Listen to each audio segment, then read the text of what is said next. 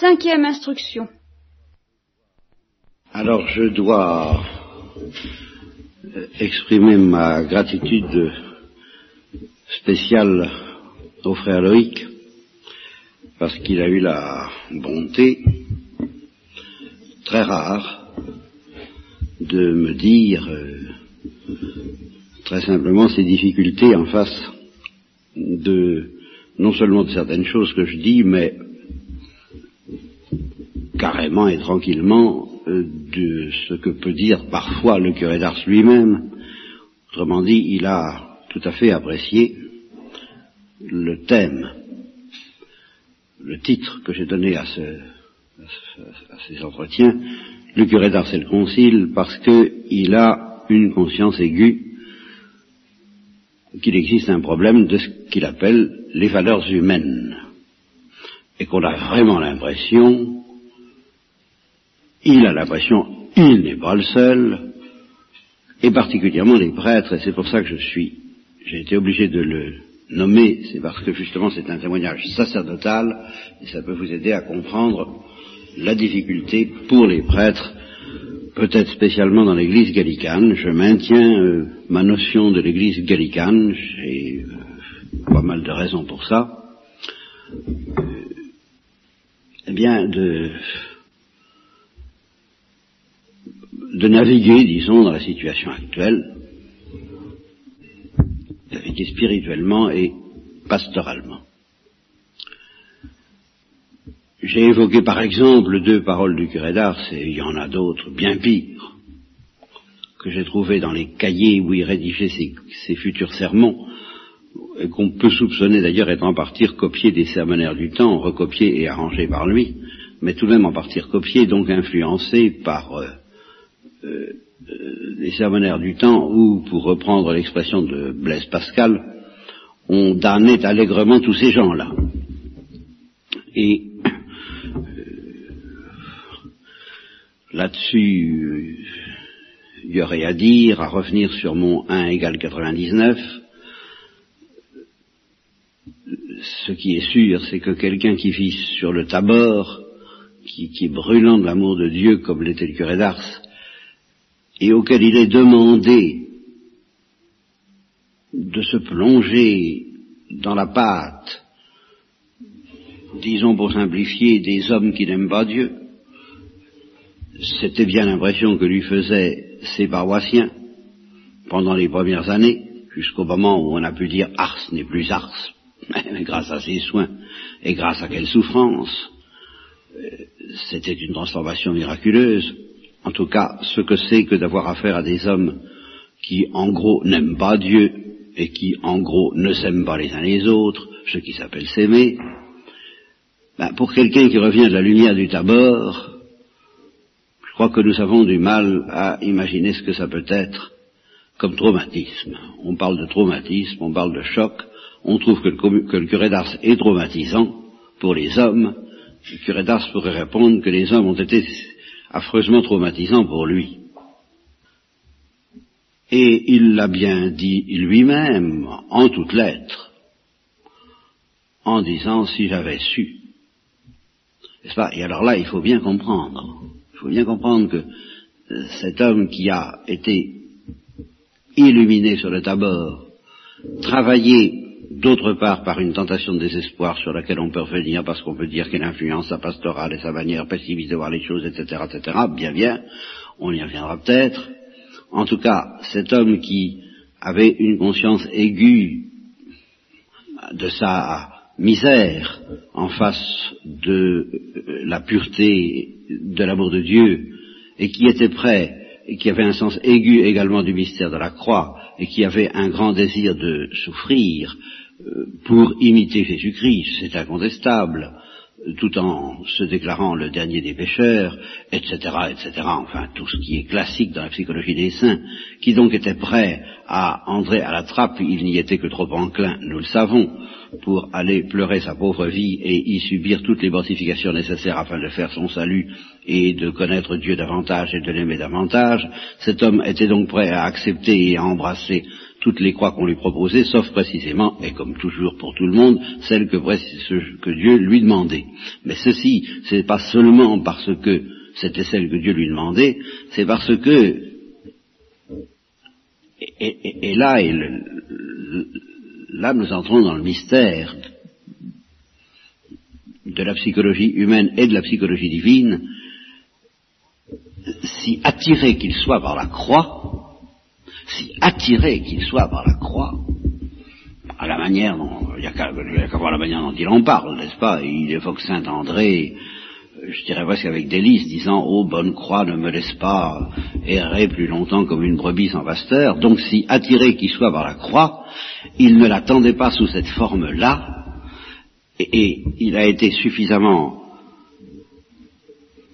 écrasé par cette forme inattendue de la croix, c'est-à-dire descendre du monde de la lumière où on aime Dieu pour être plongé dans le monde des ténèbres où on n'aime pas Dieu, c'était ça pour lui la croix, qu'il a carrément dit, s'il avait su ce que c'était, je me serais enfui. J'aurais fui. Si j'avais su ce que c'était que d'être prêtre. Alors tout, la, la croix des religieux, les mortifications, les pénitences, la solitude, tout ce qu'on voudra, tout, tout, tout ce qu'on voudra, souffrir, la maladie, la persécution, le martyre, tout. Mais être prêtre, non. Être prêtre, non. Pas ça. Pas, pas ça. Pourquoi pas ça? Et parce que ce qu'il n'attendait pas, c'est d'avoir à percevoir et à porter en permanence ces hommes qui n'aiment pas Dieu en tant qu'ils n'aiment pas Dieu. Ce non-amour de Dieu. Alors tout, mais pas ça. Vous voyez, nous sommes tous, tous, euh, nous avons cette manie, cette habitude de dire à Dieu tout mais pas ça. Ben, lui aussi, mais il faut voir en quoi consistait ce ça. C'est, c'est le contact, c'est la coexistence, c'est ce que j'ai appelé à propos du Christ l'intimité avec les pécheurs en tant que pécheurs, c'est-à-dire en tant qu'ils n'aiment pas Dieu. Parce que nous, nous imaginons les pécheurs, des gens qui font des péchés. Mais c'est pas ça les pécheurs, ce sont des gens qui n'aiment pas Dieu. Point final. Alors ça, ben, il disait non, pas ça. Si j'avais su, ben, je me serais taillé, j'aurais provenu, comme disait le petit. Hein. Alors il faut tout de même un peu se, se mettre à sa place de ce point de vue-là. Il a, il a, et il a fait ses preuves, d'ailleurs, dans l'envie de fuir, pour aller pleurer sa pauvre vie à la trappe. Ah, il était prêt, encore une fois, à endurer. Vous lui auriez proposé tout, tout, tout, toutes les maladies, le, le, le cancer sous ses formes les plus, les plus horribles, le martyre, bien entendu. Mais je ne dis pas qu'il aurait sauté de joie et sans angoisse en face du camp de concentration d'Auschwitz. Mais enfin, c'était dans son programme, quoi, je dirais. Voilà, tout ça, ça, ça allait dans le programme. Ça, c'est, c'est, c'était prévu, c'était... Il s'était donné à ça. Mais alors, à, à, à être plongé dans, dans, dans cette génération d'hommes qui refusaient, c'est au moins la perception qu'il avait, quoi. Parce que que de fois il dit, il y a de ces cris qui sont invraisemblables, dans lesquels il dit, oh, puis c'est pas la peine que je cause, c'est pas la peine que je cause, je ne fais que vous endurcir davantage. Et il dit, je sais bien que vous n'allez pas changer votre conduite, mais je sais bien que vous n'allez pas changer de conduite, mais enfin, je vous aurais prévenu. Je vous aurais prévenu, mais je sais bien que je cause pour rien. Je sais bien, vous comprenez, il faut voir ce que ça peut représenter. Et à un moment donné, il dit même, euh, euh, c'est pas ça qui va vous troubler. J'essaie de vous troubler, j'essaie de vous donner une certaine angoisse, ça va pas vous en donner. Bon, après tout, à la limite, euh, vous avez pas tort parce que vous avez le temps d'être angoissé dans l'éternité. Ben, dogmatiquement, pastoralement, on peut trouver ça imbuvable, ahurissant, tout ce que vous voudrez, mais si on faisait un peu l'effort qu'on demande tellement aujourd'hui dans la perspective du dialogue et de l'amitié, de se mettre à sa place. Cinq minutes. Il fallait quand même qu'il soit dans un drôle d'état pour dire des choses comme ça. Il fallait qu'il puisse dire « je n'en peux plus ». Et en telle sorte qu'il fallait que ce soit justement le curé d'Ars par ailleurs pour continuer. Je n'en peux plus. Et il l'a dit à maintes reprises, certes, il allait pleurer sa pauvre vie à la trappe, mais il allait aussi fuir, fuir sa croix, celle-là.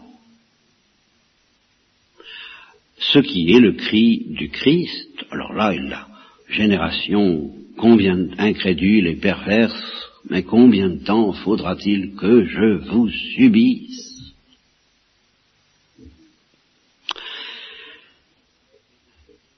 Bon, c'était son cri.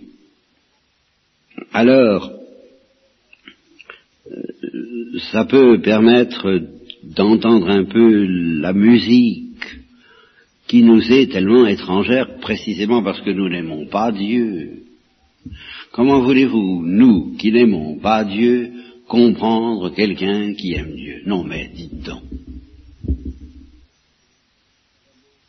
Comment pouvons-nous le juger et comment pouvons-vous, pouvons-nous dire « il est inhumain » Et quand le curé d'Ars dit euh, « euh, plus on connaît les hommes, moins on les aime », tandis que pour Dieu c'est le contraire, plus on le connaît, plus on l'aime, ça, ça fait inhumain. Mais ça veut dire tout simplement qu'il ne se doutait pas à quel point les hommes n'aimaient pas Dieu. Puis qu'il a découvert dans une agonie progressive et de plus en plus irrespirable pour lui, qu'il a fait affaire, comme je l'ai dit à propos de la, la parabole que j'ai inventée dans euh, l'extraterrestre et les chrétiens, euh, à des monstres. À des monstres. C'est, plus, plus on connaît les hommes, plus on découvre cette dimension de monstruosité qui fait que ben, on ne peut pas les aimer. Et plus on connaît Dieu, par contre, plus on aime Dieu, et, et, on pourrait ajouter, et il faut ajouter, et plus on aime les hommes. Ah oui, donc d'une autre façon. Bon, de même, quand le curé d'Ars parle de cadavre à propos du, du corps, alors là, euh, euh, je vais introduire tout de suite une distinction sur laquelle je reviendrai. Notre corps peut être envisagé de deux façons. Selon qu'il est le germe de la vie éternelle, et alors c'est déjà la gloire, et il est déjà magnifique, le sourire d'un enfant, les yeux d'un enfant, justement comme toujours, comme, comme par hasard et comme toujours, on en revient toujours à ces enfants si merveilleux que, dont on se débarrasse si allègrement. Et, en effet, ça devient vite des cadavres, ces corps-là. Bien. Eh bien, euh, si on envisage donc ce corps comme promis à la gloire, ben, il est merveilleux. Mais si on envisage, au niveau où je vais en arriver pour, en parlant de moi-même, comme ce poids qui nous empêche d'aller vers la gloire, alors nous l'expérimentons concrètement comme un cadavre qui me débarrassera de ce corps de mort, dit Saint Paul, et non pas le curé d'Ars, qui me débarrassera de ce cadavre que je traîne après moi, de ce cadavre par rapport à la vie éternelle, de cette chose qui risque de me faire de mon âme un cadavre pour la vie éternelle. Bon, donc vous voyez que toutes ces choses-là demandent à être pesées euh, dans une lumière qui, qui justement n'est pas la nôtre parce que nous n'aimons pas Dieu, et c'est la grande difficulté, c'est pas une difficulté doctrinale. Voilà. Il n'y a, a pas de problème doctrinal. Il n'y a pas de problème doctrinal parce que dans l'affrontement qui, qui existe incontestablement aujourd'hui entre ceux qui défendent les valeurs dites euh, chrétiennes, surnaturelles, sacramentelles, transcendantes, verticales, d'une part, et ceux qui défendent les valeurs horizontales, humaines, euh, et cetera, et cetera, euh, d'autre part, je suis tenté de dire, et alors c'est là où je vais être obligé de prendre des précautions, parce que là je peux tout de même pas euh, me permettre de dire ça comme ça, sans avoir pris quelques petites précautions, qu'il y a affrontement parce qu'on n'aime pas Dieu plus d'un côté que de l'autre. Voilà. Et que dans les deux cas, La vraie oppo- la, l'opposition en question, je me laisse aller à, à dire ce que j'aurais pas voulu dire tout de suite, mais comme je le dis, c'est tant pis, hein. Bon. Ce qu'on veut, c'est d'un côté des, de, un christianisme non crucifié et de l'autre un humanisme non crucifié. Alors évidemment, ça ne ça, ça marchera pas. Tandis que si ces gens-là acceptaient que ceux qui veulent les valeurs humaines acceptent qu'elles soient crucifiées, et ceux qui veulent une civilisation chrétienne acceptent que cette civilisation soit crucifiée, ils s'aimeraient et ils s'entendraient, intellectuellement, parce qu'il n'y a pas de problème doctrinal, à condition. Eh bien évidemment, à condition qu'on se mette en face du Messie crucifié, je dirais à condition qu'on aime Jésus crucifié. C'est ce qui leur manque des deux côtés. Et alors à moi, ben à moi aussi, c'est pour ça que j'ai pas envie de parler. C'est pour ça que je suis découragé de parler. Et alors, j'en arrive par où je voulais commencer. Toujours à propos du curé d'Ars. Ce qui fortifiait les discours du monsieur Vianney, c'est la haute opinion que les pèlerins avaient de sa sainteté. La première qualité de l'homme, alors ici, Saint Isidore, un saint que je ne connais pas du tout d'ailleurs. La première qualité de l'homme appelé au périlleux honneur d'instruire les peuples, c'est d'être saint et irréprochable. Il faut qu'il soit étranger au péché, celui dont la mission est d'éloigner les autres du péché. Il faut qu'il paraisse en tout comme un modèle de perfection, celui dont la tâche est de conduire les autres à la perfection. Fin de citation de Saint Isidore. Dans le Saint Catéchiste d'Ars, c'était la vertu qui prêchait la vérité. Lorsqu'il parlait amour de Dieu, humilité, douceur, patience, mortification, sacrifice, pauvreté, désir de la souffrance, je vous dis tout de suite, ces exemples donnaient un poids immense à ses paroles. Un homme est bien fort pour convaincre et persuader quand on voit qu'il pratique tout ce qu'il enseigne. Alors, effectivement, euh, je me sens affligé d'une faiblesse insigne en face de ça, par rapport à ce que je voudrais enseigner, et d'une faiblesse insigne particulièrement, oh, disons désagréable pour ne pas dramatiser, parce que, en effet, il se trouve qu'en face du curé d'Ars, et j'en arrive au cadavre, il y a deux choses en moi qui sont à l'aise. L'intelligence et le cœur. Je crois que je peux le dire. En face du curé d'Ars, mis à part ce fameux problème de la réprobation, donc, qui me tourmente, comme vous le savez, et sur lequel je ne reviendrai pas. Mais quand il chante l'amour de Dieu, et la folie de l'amour de Dieu, et la rigueur de la doctrine concernant l'amour de Dieu, mon intelligence est à l'aise, mon cœur est à l'aise. Mais il y a quelque chose qui n'est pas à l'aise là-dedans du tout, c'est mon corps. Je vous l'ai d'ailleurs dit, je suis loin de compte, n'est-ce pas, pour qu'il soit diaphane, euh, et cetera, et cetera. Bon. Je vous l'ai dit avec humour, mais je n'ai plus qu'un seul recours, qu'une seule consolation devant cette distorsion formidable entre ce qui me met tellement à l'aise au plan de l'intelligence et du cœur, et puis ce qui m'accable tellement du côté du corps. Ah ben c'est la parole de Saint Paul, oui, ça, alors ça c'est quand même une consolation qui me délivrera de ce cadavre. Alors là je le dis, puisque je sens que lui, il n'est pas à l'aise du tout devant ces choses-là. Alors je dis, c'est un cadavre. Je traîne après moi un cadavre. Le jour où il sera à l'aise, ah, ce ne sera pas un cadavre. Ah non. Il aura toute la splendeur que Dieu, dans sa, de, de, de, de, la, de la biologie sortant des mains du Créateur, euh, et de la biologie soulevée par le ferment de la grâce, ce sera, ce sera magnifique. Alors s'il n'y avait pas Saint Paul pour me réconforter en me disant, bah, il a connu ça euh, à sa manière, à sa manière. Enfin, tout de même, il est là pour me dire qui me délivrera de ce corps de mort, car le bien que j'aime, et c'est exactement ça, le bien que prêche le curé d'Ars, dans lequel mon intelligence et mon cœur se complaisent, avec délice, je peux le dire, je le sens, que ça brûle en moi, c'est vrai, eh bien, je ne le fais pas. cause de mon corps. Et le mal dont j'ai horreur, je le fais à cause de ce même corps. Qui me délivrera ? Ben, Saint Paul nous dit tout de suite qui, qui est mon, notre sauveur. Et alors la prière, on prend tout son sens facile, mon sauveur sauve-moi, et la Sainte Vierge, et, et tout ça arrive très bien à ce moment-là, ça se met très bien en place. Mais encore une fois, s'il n'y avait pas ça,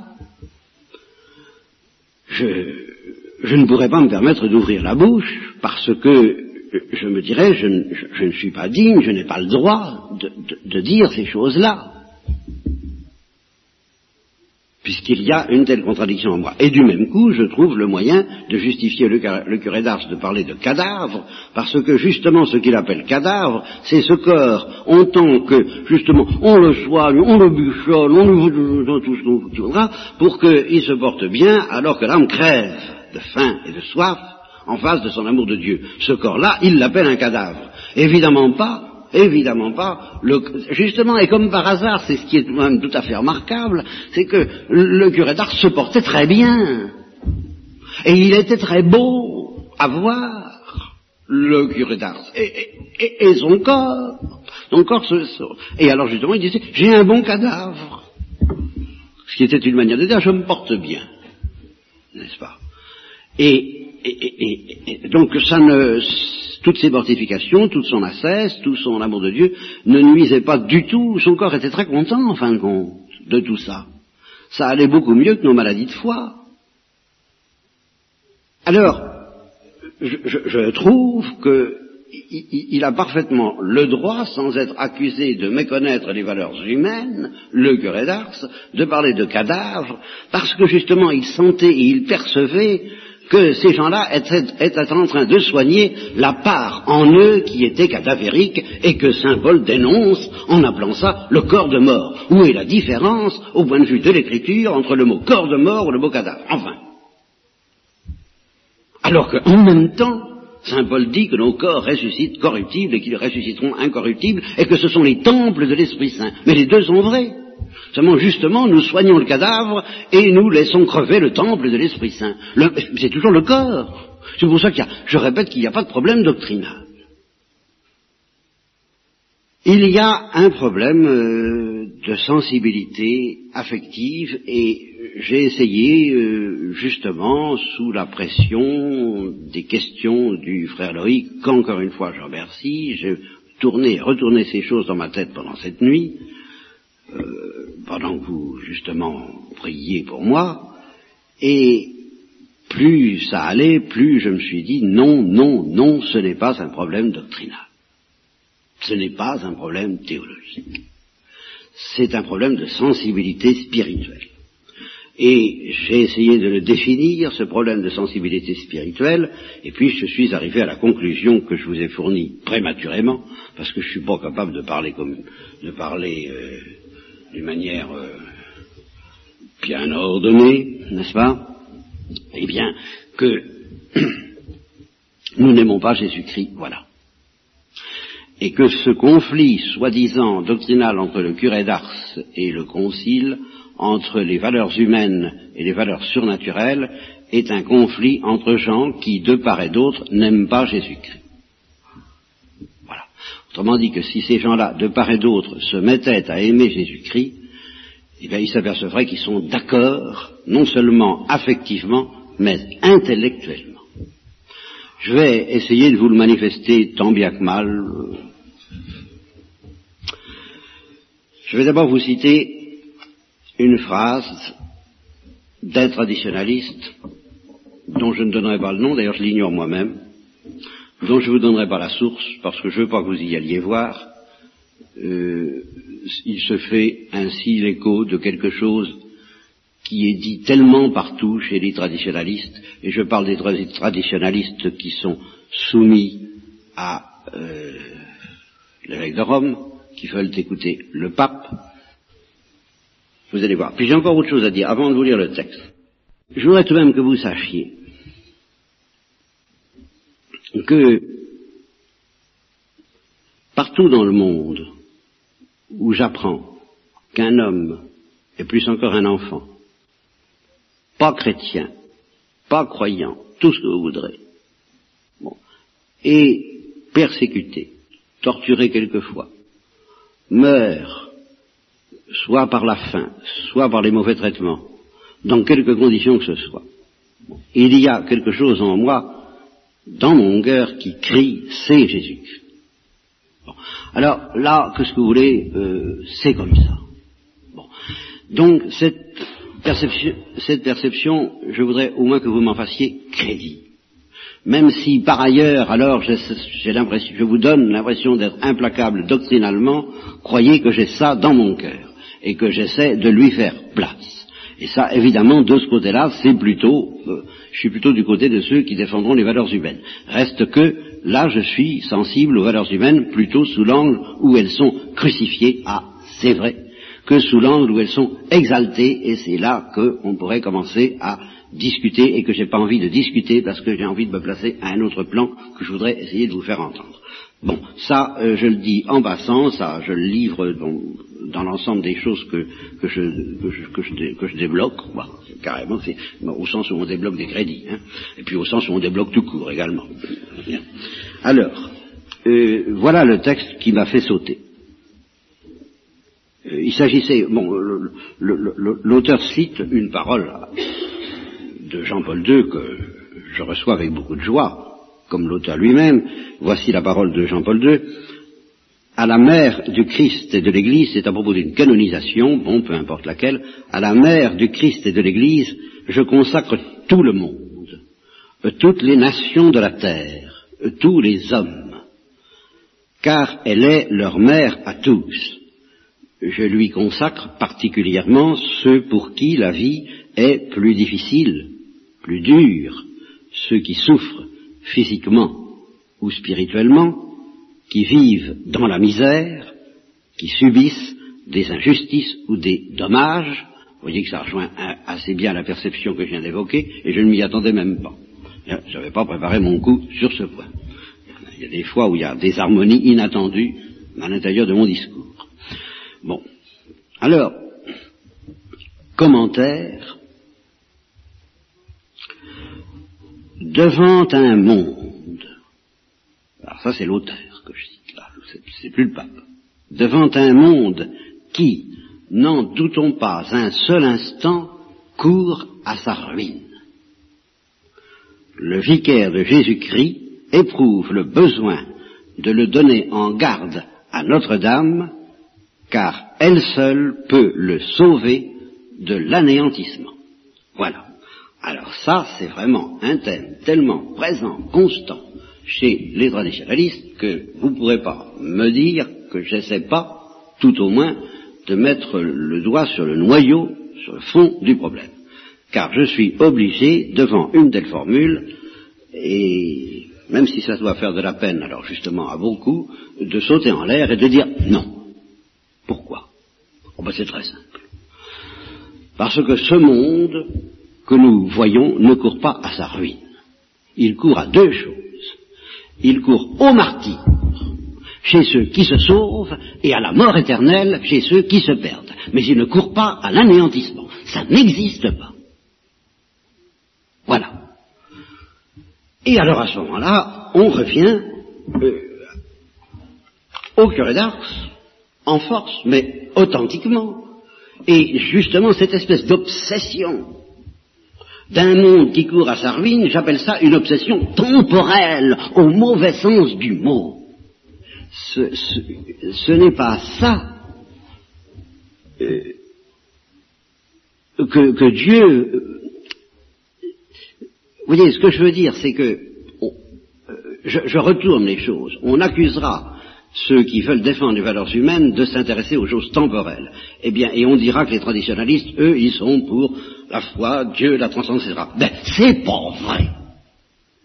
Je constate qu'ils sont obsédés par le temporel tout autant que les autres. J'ai dit bon plus. Et encore parfois, justement, quand les autres se laissent toucher par la misère et la détresse d'un, d'un, d'un homme qui est torturé dans quelque condition que ce soit, eh bien, à ce moment-là, euh, ils sont entraînés vers la contemplation de Jésus crucifié, plus ou moins obscurément.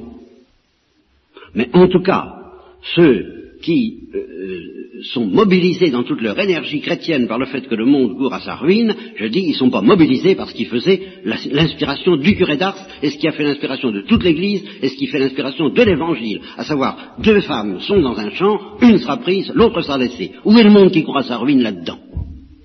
Bien sûr, il court à la transformation, il court à la transfiguration, il court à la gloire ou il court à l'enfer, mais il ne court pas à l'anéantissement. Je m'excuse, mais ça n'existe pas. Les Grecs veulent la sagesse, les Juifs veulent des miracles.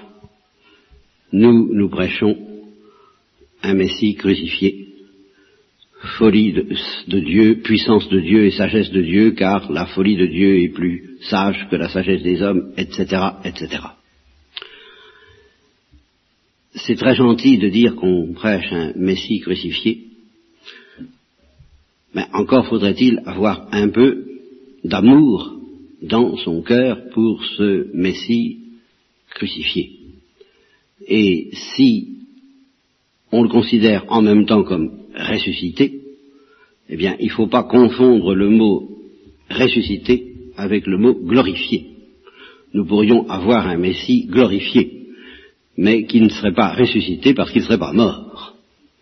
Ce que nous prêchons, ce que nous contemplons, ce que nous aimons, ce que vous annonçons, c'est un homme qui est dans la gloire après avoir traversé la mort et qui a arrangé les choses en telle sorte que, à moins d'une erreur grave de la part de l'Église qui a duré depuis deux mille ans, et qui se fonde sur les Écritures elles-mêmes, sur Saint Paul lui-même, nous prêchons un Messie crucifié, demande que on le contemple dans la gloire sans oublier la croix quand même.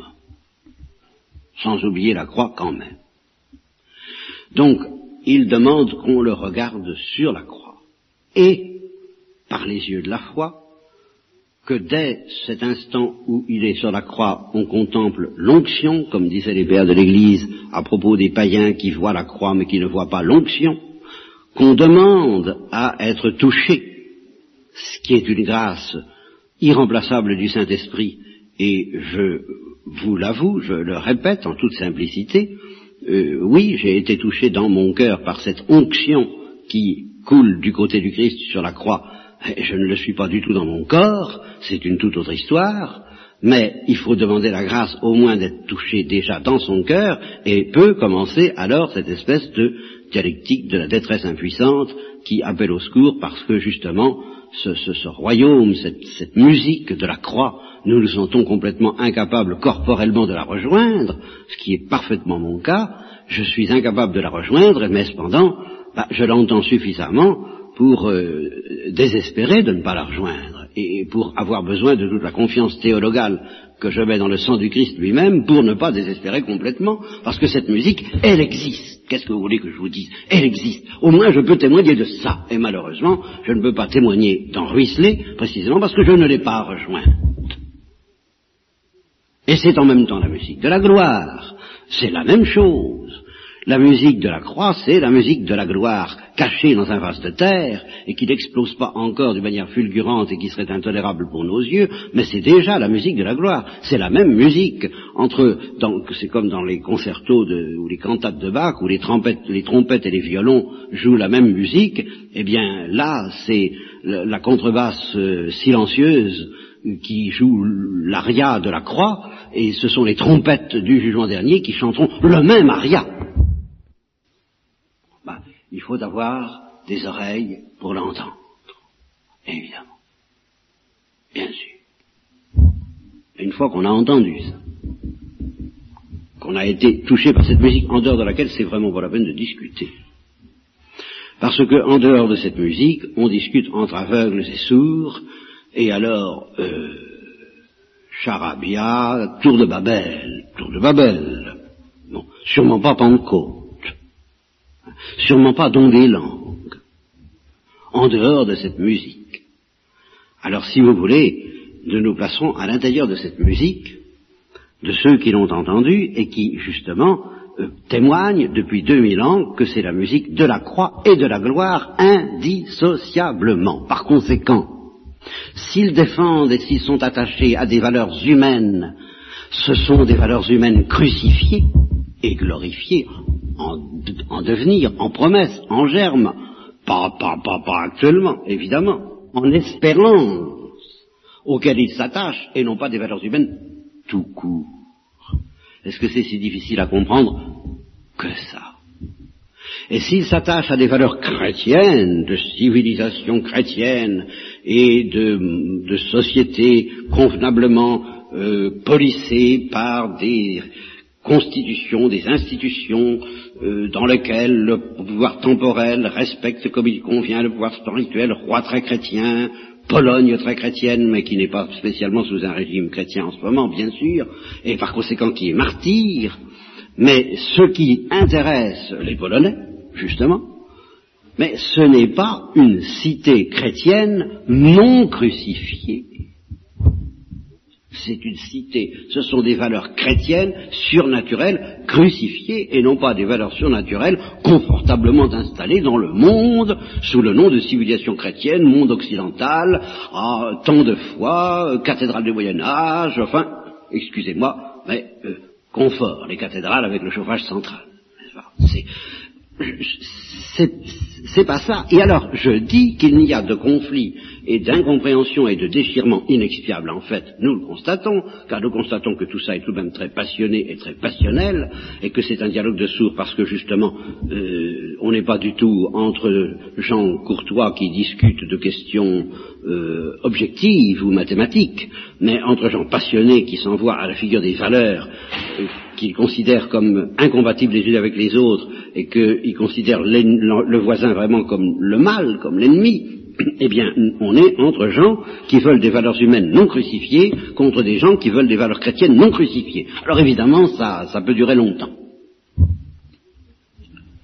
Alors je reprends. Depuis deux mille ans, l'Église contemple son Sauveur crucifié et ressuscité. Elle perçoit, par la grâce du Saint-Esprit, par la Pentecôte, c'est ça la Pentecôte, c'est ça les charismatiques, c'est ça qui est donné aux charismatiques, même s'ils ne le comprennent pas très bien encore, dans la mesure où c'est authentique, ça ne peut être que ça, enfin voyons. Ils pressentent, ils perçoivent la musique du ciel, voilà, la musique du ciel à travers la croix. Un chrétien qui avance, qui vit, même s'il est déchiré dans son corps, en disant qui me délivrera ce corps de mort, parce que le corps ne suit pas, l'intendance ne suit pas du tout, mais alors vraiment pas du tout, mais c'est, c'est quelqu'un qui a commencé à entendre la musique du ciel, la saveur du ciel, la saveur de la gloire, à travers la croix du Christ. Bien. Et alors, la deuxième phase dans ce que je voudrais vous dire, c'est que il se produit à l'égard de ceux qui ont reçu ce don de l'eau vive promise par Jésus à ceux qui croiraient en lui, de cette folie promise par Jésus à ceux qui croiraient en lui, alors il se produit un phénomène pour lequel je ne trouve pas d'autre comparaison que la comparaison très éloquente aujourd'hui de la drogue. Et si on n'a pas compris ça, on n'a rien compris au christianisme, et à la lumière chrétienne et à la sagesse chrétienne. Les chrétiens sont des drogués. Alors, vous comprenez, les valeurs humaines y veulent bien, mais à une condition, c'est qu'elles ne soient pas coupées de leur drogue. Comme le dit Saint Bernard, vous pouvez me parler de tout ce que vous voulez, s'il n'y a pas le nom de Jésus au milieu de ces valeurs humaines, ça ne m'intéresse pas. Ce qui veut dire que ce monde de justice, de fraternité, de non-violence, de compréhension, de, enfin bref, bref, bref, vous voyez un peu, si tous les gars du monde, enfin, mais, mais, mais quelque chose de très authentique, développement culturel, développement harmonieux, épanouissement de l'amour humain, fécondité de la famille, respect de la vie humaine, tout ce que vous voudrez, imaginez tout ça un instant, donc dans, dans l'innocence à la limite, sans péché, peut-être pas sans la mort, peut-être pas sans la souffrance, mais euh, pour ceux qui veulent rêver, pourquoi pas un jour sans la mort et sans la souffrance, j'en sais rien, en tous les cas imaginez un monde de ce genre, délivré de la plus terrible des abominations, le péché. Bien. Et vous proposez ça aux saints. Une fois qu'ils sont bien drogués, hein, bien envoûtés, bien, bien au point, bien, hein, bon. Et vous dites, mais où est Jésus là-dedans?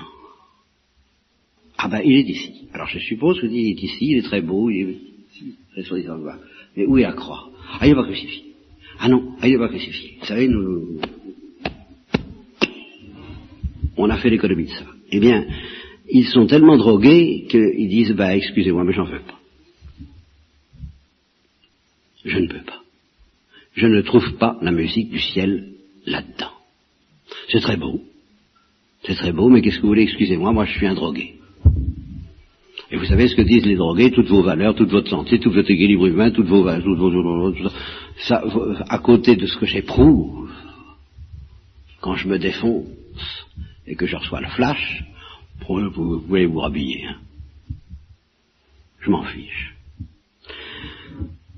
Que voulez-vous, les chrétiens vous diront, à côté, il ne peut pas y avoir l'Eucharistie si le Christ n'est pas crucifié, puisqu'il a donné sa chair à manger à travers le sacrement de la messe, qui précisément commémore efficacement le mystère de la Passion. Si je comprends bien tout ça, tout ça, ça se tient. Il, il, vous, si vous, vous m'enlevez le Christ crucifié, vous m'enlevez tout ce qui fait le sel de la terre, le sel de la vie, le sel des valeurs humaines. Il y a les valeurs humaines, mais c'est vraiment le régime de Bach. Hein, j'ai connu ça quand j'avais de l'albumine, régime sans sel. Oh, alors là, j'assure que les nourritures, ça va bien, les nourritures, je, je les plus, même le sucre, ça va bien cinq minutes, quoi. S'il n'y a pas de sel. Eh bien, un monde comme ça, pour des chrétiens qui aiment Jésus, c'est pas possible, c'est pas possible. Et je, je, je suis, je mets, je, je, je, je fais appel en ce moment à la nuée de témoins qui sont derrière moi, et justement c'est pour ça que cette parole m'écrase, parce que la croix, j'en ai peur, parce que la croix, je n'en veux pas, mais de toutes les forces viscérales de tout mon corps, mais je n'en veux pas. Mais j'ai un devoir à remplir auprès de vous, c'est de faire appel à ceux au nom de qui je parle. Moi je parle pas en mon nom, si je parlais en mon nom, ça serait vite fait. Parce que moi ça va bien, vous savez. Et même à la rigueur, je suis convaincu que si je me laisse aller suffisamment longtemps, je me passerai très très bien de Jésus-Christ et de Jésus crucifié. Ça, ça, ça, oh là là. Si tout va bien par ailleurs. Si tout va vraiment, vraiment très très bien par ailleurs. La belle musique, euh, ça occupe, enfin, il y a des tas de choses, l'amour humain, enfin, je me sens très très capable de me passer de Jésus crucifié. Mais eux, non. Et ils sont les témoins, ce sont, c'est ceux-là les témoins de l'Apocalypse. Ça fait deux mille ans que ça n'arrête pas. Trouvez-moi un seul qui accepterait un monde meilleur, ce fameux monde meilleur que vous voulez construire, sans Jésus crucifié. Et alors malheureusement, pour que Jésus soit crucifié, il faut qu'il y ait le péché. Et voilà. Parce que Jésus n'a pas seulement voulu être crucifié et être contemplé, il a estimé, en tant que verbe, dans le commune concilium, dans le conseil commun que les trois ont tenu avant de décider le mystère de l'incarnation, ben il a décidé qu'il ne serait pas tout seul. Parce que c'était tellement beau, je prononce ces mots en tremblant, c'était tellement beau pour un homme de subir ce sort d'être crucifié pour la gloire, qu'il a voulu offrir ce cadeau invraisemblable à une multitude de frères, premier-né d'une multitude de frères. Par conséquent, si Jésus a eu besoin, lui, pour être crucifié du péché de ses bourreaux animés par Satan, les chrétiens ont, sans interruption jusqu'à la fin des temps, jusqu'à la parousie, besoin des persécuteurs qui feront et qui font déjà de l'Église de Pologne les martyrs que nous savons. Ce n'est pas un monde qui s'en va, c'est un monde qui se construit. C'est effectivement un monde meilleur, qui est en train de se construire, mais à travers la seule loi que l'Évangile nous est donnée, qui est la loi du crucifixion et du martyre. Je n'en connais pas d'autre, moi, en tant que chrétien. Et alors, j'ajouterai, avec le curé d'Ars, bien sûr, mais le curé d'Ars parlait au dix-neuvième siècle, nous sommes au vingtième siècle, et nous ne pourrons pas le dire aussi tranquillement, je vous ai dit que je m'arrêterai. Bon, j'ajouterai donc... avec le curé d'Ars, ben, pour le moment tout au moins, il nous, est, il nous en est pas tant demandé, bien sûr, il faut porter sa croix tous les jours, c'est le Christ qui le dit, avant d'être admis à recevoir la grâce d'aller plus loin, si ça nous est offert. De toute façon, de même que pour l'adoration du Saint-Sacrement cette nuit, nous ne faisions qu'un pour satisfaire ce désir, s'il y a au moins dans votre cœur le germe d'un tout petit désir, et évidemment euh, joint au sentiment d'une, d'une impuissance illimitée, mais de connaître, de compatir, compatir, je ne trouve plus le mot, euh, compatir, voilà, de, de, de connaître un tout petit peu, si peu que ce soit, une petite goutte de cette drogue extraordinaire, de ce flash invraisemblable qui s'appelle goûter à la saveur de la passion du Christ, chacun à sa petite mesure. S'il y a le plus faible désir de ça en vous, eh bien je maintiens que vous devez vous réjouir qu'il y ait des martyrs, parce que ceux-là, nous savons qu'ils triomphent en ce moment même, et ils le savent, et ils le chantent, et ils le chantent en justement en disant « Nous pardonnons ». Ce sont des martyrs, ils sont, je l'ai déjà dit d'ailleurs récemment dans un sermon, mais je les envie. Je les envie tout en me sentant complètement incapable de les suivre, mais je les envie. Et un chrétien, c'est d'abord quelqu'un qui les envie, à la manière dont, comme dit le curé d'Ars, on envie des gens qui, qui, qui, qui prennent les avions et qui, euh, je ne parlais pas d'avion, mais enfin, euh, l'équivalent, nous qui sommes des rampants, mais au moins envions. Ce qui donc déclenche quand même une certaine colère de ma part, ce sont tous ceux qui, aussi bien du côté d'une, des partisans d'une civilisation chrétienne et des valeurs chrétiennes d'abord, et, et hors de l'Église, point de salut, du triomphe de l'Église, aussi que de ceux qui veulent avant tout les valeurs humaines, essayer de s'organiser une existence de rampant dans laquelle ne passe pas le grand vent de cette folie. Je suis obligé de dire que du point de vue de la sagesse de Dieu, c'est une gloire, c'est une victoire, c'est le, c'est, c'est, c'est le moment où Dieu a triomphé plus que jamais, celui qui nous écrase tellement en ce moment de la persécution de tous les chrétiens dans le monde, comme il n'y en a jamais eu depuis le début du monde, et je crois pouvoir le dire. Eh bien, c'est une, c'est, c'est, c'est une grande joie pour Dieu, oui. Et si je me permets de dire ça, c'est qu'il y a un certain Saint Léon qui, après Le, le Vendredi Saint, dit aux chrétiens, euh, c'est fini, on va plus, on va, on va plus continuer à pleurer sur la croix, maintenant il faut se réjouir, car la croix c'est notre salut, c'est notre victoire, n'est-ce pas, o crux ave spes unica, n'est-ce pas. Si on a chanté ça pour Jésus-Christ, eh bien, on est bien obligé de le chanter aussi pour les serviteurs de Jésus-Christ qui ont la grâce insigne de lui ressembler. Si on n'ose pas le chanter pour les serviteurs sous prétexte qu'ils sont de notre temps, et alors ça fait quand même un peu plus d'effet. Mais c'est qu'on n'ose pas le chanter pour Jésus-Christ non plus, et c'est qu'on n'y croit pas. Et le Christ l'a dit justement, le serviteur n'est pas au-dessus de son maître. S'ils vous, s'ils m'ont persécuté, ils vous persécuteront aussi. Le vrai problème est le suivant, et c'est là le problème. Est-ce que nous devons, est-ce que nous pouvons espérer que cesse la persécution ? C'est pas le problème de savoir si c'est des valeurs humaines ou si c'est des valeurs surnaturelles. Quand il y a persécution, c'est tout qui est persécuté. Et justement, nous nous en apercevons bien en Occident, où, soi-disant, au nom des valeurs humaines, on persécute bien plus les valeurs humaines que les valeurs surnaturelles, puisqu'on fait l'avortement. Tandis que, chez les marxistes, je, je ne sais pas si on, on persécute évidemment les valeurs humaines, mais on persécute surtout les valeurs surnaturelles. Bon ben, euh, tout ça c'est de la persécution. Est-ce que ça s'en ira ? Ben, oui, au dernier jour. Mais en attendant, ben, en attendant, il faut tout de même aimer Jésus crucifié. Et c'est, c'est ça ma réponse. Désirez tout ce que vous voudrez, mais ne perdez pas le goût de Jésus crucifié, et par conséquent, aimez les persécuteurs, aimez-les non seulement parce que ce sont des hommes et qu'il faut aimer tout homme et pardonner à tout homme, mais parce qu'ils accomplissent une fonction sacrée,